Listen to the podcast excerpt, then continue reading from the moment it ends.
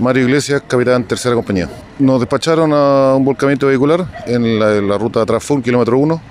Al llegar al lugar nos encontramos con un vehículo volcado con su conductor en el interior, eh, lo cual tuvimos que inmovilizar el vehículo para así poder sacar al conductor y eh, ser entregado al- a SAMU.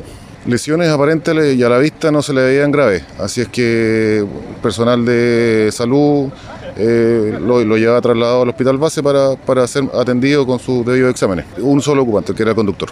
Se encontraba San Pablo trabajando, lo que se hace en, ese- en esas cosas, eh, Bomberos Osorno presta ayuda la- o cooperación a la compañía de San Pablo que ya estaba trabajando en el lugar.